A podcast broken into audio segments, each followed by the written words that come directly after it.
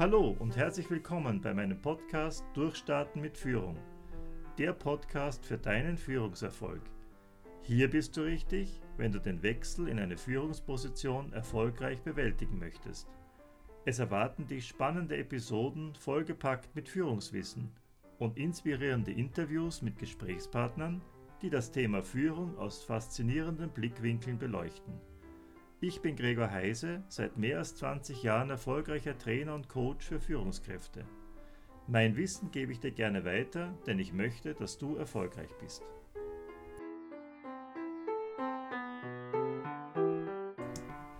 Liebe Podcasthörerinnen und lieber Podcasthörer, ich freue mich, dass du auch heute wieder dabei bist bei dieser Episode Nummer 35. Und in dieser Episode soll es um ein sehr wichtiges Thema der Führung gehen, und zwar um das Thema Selbstführung. Dieses Thema ist mir so ein Herzensanliegen, dass ich das jetzt auch nicht in dieser einen Episode abhandeln möchte, sondern es werden noch viele weitere folgen. In dieser Episode soll es eher einmal darum gehen, warum ich glaube, dass Selbstführung so ein bedeutsames Thema für dich als Führungskraft ist. Gehen wir einfach einmal an die Ausgangssituation. Wie schaut das Leben einer durchschnittlichen Führungskraft heute aus? Ist es sehr planbar? Sind die Dinge, die auf einen zukommen, vorhersehbar? Verläuft eine Woche wie die andere? Kann man langfristig strategisch planen? Kann ich heute schon wissen, was in ein paar Monaten sein wird? Ich denke, wenn du dir diese Fragen durch den Kopf gehen lässt, wirst du feststellen, dass dem nicht so ist. Wir sprechen ja auch gemeinhin von der sogenannten VUCA-Welt. Dieses äh, Thema VUCA-Welt bedeutet eben, das V steht für Volatilität, also Flüchtigkeit. Wir leben eben in einer Welt, die sich ständig verändert und instabiler wird und in der kleine Veränderungen schon große gravierende Folgen haben. Das zweite von dem VUCA, also ist das U, das wäre die Unsicherheit oder Ungewissheit. Das heißt, wir leben heute auch in einer Welt, wo es eben weniger planbar ist. Die Vorhersehbarkeit, die Berechenbarkeit der Dinge tritt deutlich zurück. Es war natürlich auch schon in früheren Zeiten nicht alles berechenbar. Die Zukunft war immer unbestimmt, aber ich denke, das Grundgefühl hat sich wesentlich geändert, dass wir eben mehr und mehr zur Kenntnis nehmen müssen, dass das, was heute noch gegolten hat, morgen schon nicht mehr gelten kann, dass sich das einfach sehr stark beschleunigt hat. Dann die Komplexität, das wäre das C von dem VUCA, ist eben auch äh, in erhöhtem Maße uns präsent. Dass die Welt immer schon komplex gewesen ist, mag kein Mensch bestreiten, aber ich denke, dass wir vielleicht noch vor 100 oder 150 Jahren doch noch in einer sehr äh, abgeschotteten Welt gelebt haben, jeder äh, vor sich hin, unter Anführungszeichen, in seinem Landkreis, vielleicht in seiner Stadt, dann auch in seiner Nation, aber darüber hinaus äh, waren die, das Wissen einfach noch nicht sehr verbreitet. Heute bei der Digitalisierung schaut das eben schon ganz anders aus. Die Zusammenhänge werden uns mehr bewusst, sie werden aber auch gleichzeitig immer komplexer und immer schwerer zu verstehen. Der Mensch möchte ja gerne die Dinge begreifen und verstehen, aber genau da stößt er eben auch an seine Grenzen. Und das A in dem VUCA steht dann eben für Ambiguität und das bedeutet eben Mehrdeutigkeit oder Vieldeutigkeit. Es gibt eben immer weniger Rezepte, wie man handeln soll, sondern es ist eben alles mehrdeutig geworden und eben schwer bestimmbar dieser Ausgangspunkt in diesem Akronym VUCA, denke ich, den können wir mal so zur Kenntnis nehmen. Ähm, was bedeutet das aber auch für einen selber oder für dich in der Führung? Es bedeutet eben, dass du als Person unter einer höheren Belastung stehst, einfach weil sich die Rahmenbedingungen sehr stark ändern. Und äh, man hat dann häufig das Gefühl, dass man auch diesem großen Veränderungsprozessen, die einen umgeben, äh, schutzlos ausgeliefert ist. Man könnte in Abwandlung des berühmten Spruches von Archimedes, der mal das Hebelgesetz dadurch veranschaulicht, hat, dass er gesagt hat, gib mir einen festen Punkt im Universum, wo ich hintreten kann und ich bewege die Erde. Den könnte man auch auf Führung beziehen, und zwar, dass ich in der Zusammenarbeit mit Führungskräften sehr häufig erlebe, ja, sagen Sie mir, wo ich angreifen soll, was ich tun soll, was ist der richtige Punkt, wo ich ansetzen kann, damit ich etwas bewegen kann, und zwar bewegen in die richtige Richtung.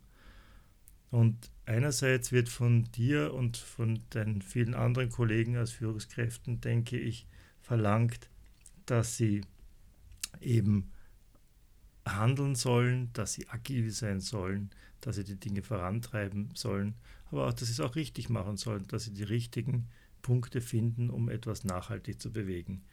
Und das, denke ich, ist eine sehr hohe Anspannung und oftmals auch eine Quadratur des Kreises, Gewissermaßen könnte man auch das Gefühl haben, dass man von diesen Bewegungen, die momentan herrschen, auch geradezu überrollt wird. Man ist dann eben nicht mehr Führungskraft, sondern man wird von den Dingen einfach überrollt. Und ich denke, dass das für viele unter uns auch ein Faktum ist, dass man manchen Prozessen auch ratlos oder geradezu machtlos gegenübersteht. Und von Führungskräften dann zu verlangen, dass sie das jetzt alles richtig machen sollen, den Stein der Weisen finden, so gefälligst zu finden haben, das halte ich also auch für eine problematische äh, Anforderung. Was bedeutet es dann aus meiner Erfahrung dann für die einzelne Person? Denn ich beschäftige mich ja in meinen Coachings und Trainings sehr stark mit der Personebene und ich merke natürlich, dass diese verändernden, veränderten Rahmenbedingungen sehr starke Rückwirkungen haben auf die einzelnen Personen. Und die Rückwirkung, die ich einfach sehe, ist, dass es Führungskräften zunehmend schwerer fällt, als Personen präsent und ganz da zu sein. Durch die hohe Belastung und durch die Anforderungen gibt es eigentlich immer so einen Zustand, dass man zwar in einer Situation ist, zum Beispiel in einem Meeting oder einem Gespräch mit jemandem, aber gleichzeitig schon daran denkt, was habe ich noch alles zu tun, was gibt es für nächste Anforderungen, was muss ich in einer Stunde erledigen, ich sollte eigentlich schon dort sein. Gleichzeitig wird der Blick auch noch nach hinten gerichtet und man sagt, was habe ich alles noch nicht geschafft, was ist mir, was ist mir vielleicht gestern nicht gelungen, was belastet mich noch aus der Vergangenheit, was könnte noch im Hintergrund lauern und auf mich zukommen. Und bei diesem Schnittpunkt, wenn man sagt, der Mensch ist ja in der Gegenwart eingespannt zwischen Zukunft und Vergangenheit, da spielt sich eigentlich die Führung ab oder sollte sie sich abspielen, also in der Gegenwart. Und dieser gegenwärtige Zustand, um in diesem Bild zu bleiben, der wird dann immer verkleinert, der wird dann gewissermaßen schrumpft zusammen zu einem kleinen Punkt. Und tatsächlich braucht eine Führungskraft aus meiner Sicht einen etwas verbreiterten Bezug zur Gegenwart. Warum braucht man das? Weil in dieser Situation der Gegenwart man sich drei Fragen stellen muss. Man kann sich auch mehr Fragen stellen, aber drei wesentliche Fragen. Einerseits, was soll ich tun? Wo soll meine Reise hingehen? Was ist das Ziel des Ganzen? Und zwar jetzt nicht nur bezogen äh, auf die nächsten zwei Stunden oder die nächste Woche oder die nächsten Monate, sondern was ist eigentlich meine Mission, was ist mein Auftrag, warum bin ich in, als Führungskraft in, auf diese Position gesetzt worden, was möchte ich hier erreichen. Dann mit meinen Mitarbeitern, wer braucht was? Was benötigen ganz konkret meine Mitarbeiterinnen und Mitarbeiter von mir? Wie viel Ansprache benötigen Sie vielleicht? Wie viel Motivation ist notwendig? Wo gehört die Unterstützung hin? Das ähm, sind einfach Fragen, die ich einfach reflexiv einholen muss. Und das Dritte ist, was brauche ich selber als Führungskraft, als Person? Ja, wo fehlt es mir? Was brauche ich für Ressourcen? Was habe ich für Notwendigkeiten im Augenblick? Was ist für mich wichtig? Und diese, diese drei Fragen, also was soll ich tun, wo soll die Reise hingehen, was ist meine Mission, mein Auftrag, wer braucht was von mir das ist vielleicht auch nicht nur personenbezogen, sondern man kann es natürlich auch auf die Organisation beziehen, oder sollte es auch auf die Organisation beziehen. Was braucht auch die Organisation von mir und was benötige ich? Das sind aus meiner Sicht die Kardinalfragen, die man beantworten muss. Und diese Fragen, die, sich, die man sich hier stellt, die kann man natürlich nicht beantworten mit Hilfe einer Checkliste. Oder die kann man nicht im Nebenbei beantworten, sondern die kann man nur beantworten, wenn man da ist, also präsent ist. Warum ist das so notwendig? Weil wenn ich mich versammelt habe gewissermaßen in, meine, in mich selbst hinein, dann wird ein System besonders aktiv, nämlich unser Selbstsystem. Ich spreche jetzt bewusst von System, weil es auch äh, neurologisch betrachtet ein ganz anderes Prozesse ist, ein ganz anderes System, Hirnsystem ist als äh, unsere Vernunft zum Beispiel. Und dieses Selbstsystem, also diesem, wo meine Person drinnen ist, wo meine Werte drinnen sind, wo meine Gefühle sind, meine Einstellungen, das, was mir wichtig ist, das kommt eben nur dann zum Tragen oder zum Klingen, wenn ich ganz da und ganz präsent bin. Und diese Präsenz ist es eben, die das ausmacht, dass dann sich die Antworten auf diese Fragen mir zusprechen. Daher ist es ganz wichtig, dass man in, um eben äh, eine gute Führungskraft zu sein, um das einmal zu strapazieren, das Wort gut, ja, äh, dass man eben dann hier Momente hat, Situationen hat, der, der Einkehr, würde ich sogar sagen, der Stille. Und erst von diesem Punkt aus hat man eben einen Punkt, mit dem man auch eine komplexe Situation bewältigen kann. Das sollte jetzt mal ein kleiner Einstieg sein in dieses Thema Selbstführung und ich werde das in den kommenden Episoden dann noch genauer beleuchten. Und zwar möchte ich dann auch die einzelnen Selbststeuerungs- und Selbstführungskompetenzen genauer darstellen und was man von der Psychologie her dazu sagt und wie man auch seine Selbstführungskompetenzen aktivieren und ausbauen kann. Für heute soll es einmal genug sein mit diesem kleinen Impuls. Für dich die Anregung, überlege einmal, welche Situationen gibt es in deiner Praxis, wo du diese Momente der Stille hast.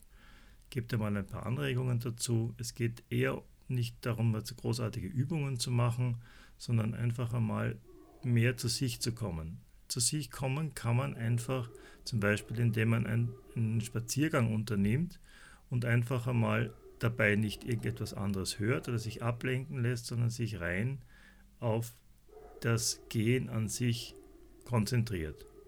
Eine andere Möglichkeit wäre beispielsweise, dass du Tätigkeiten, die du durchführst, besonders bewusst durchführst. Gut geeignet sind dafür so Dinge wie Zähneputzen oder äh, Geschirr abwaschen oder sonstige Dinge. Also so etwas kann man auch als kleine Meditation betrachten, wo man sich einfach mal ganz auf, den, auf die Tätigkeit an sich konzentriert und einmal dabei bleibt und nicht nebenbei eine Ablenkung gleich wieder hat.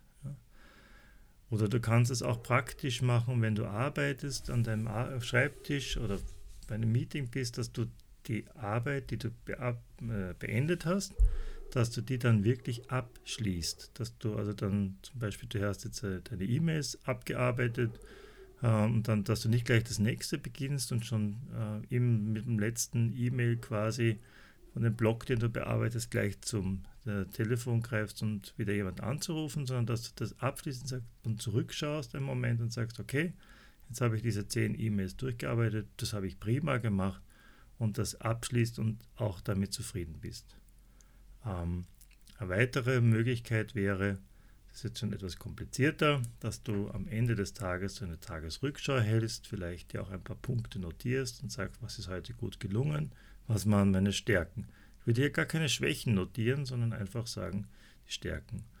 Und die, die ganz besonders äh, strebsam sind, die könnten das ja auch mal mit einer Meditation versuchen. Das geht eigentlich ganz einfach, indem man sich hinsetzt und seinen Atem hört, die Augen vielleicht schließt dabei, und einfach mal fünf bis zehn Minuten lang seine Gedanken versucht zu beobachten, sie einfach nicht zu werten gewissermaßen und sie auch nicht versucht zu steuern, sondern ihnen einfach nur zuschaut, so wie man vielleicht irgendwo mal steht und auf eine Straße herunterblickt und die vorbeifahrenden Autos beobachtet, völlig absichtslos. Das wäre natürlich auch eine Möglichkeit. Ist aber kein Muss, ja, dass man das so machen muss. Und nimmt da gar nicht so viel vor, sondern es geht einfach nur, Momente der Stille einzubauen. Und wenn du darüber nachdenkst, werden dir noch viele, viele andere Dinge einfallen, die dir helfen können, mehr zu dir selbst zu finden. Die Shownotes zu dieser Episode findest du unter www.heisetraining.at slash podcast slash Folge 35. Und es wäre sehr schön, wenn du unten in den Kommentaren deine Meinung zu diesem kleinen Impuls schreibst oder vielleicht bekannt gibst, welche Achtsamkeitsübungen oder Übungen der Stille und Einkehr du unternommen hast oder wie sonst einfach deine Erfahrungen sind mit der VUCA-Welt, in der du dich als Führungskraft befindest. Das würde mich sehr freuen, wenn wir hier in Kontakt bleiben und ich antworte auch gerne auf deine Fragen. Bis zum nächsten Mal, wo es dann vertieft um das Thema Selbststeuerung und Selbstführung gehen wird. Dein Gregor Heise.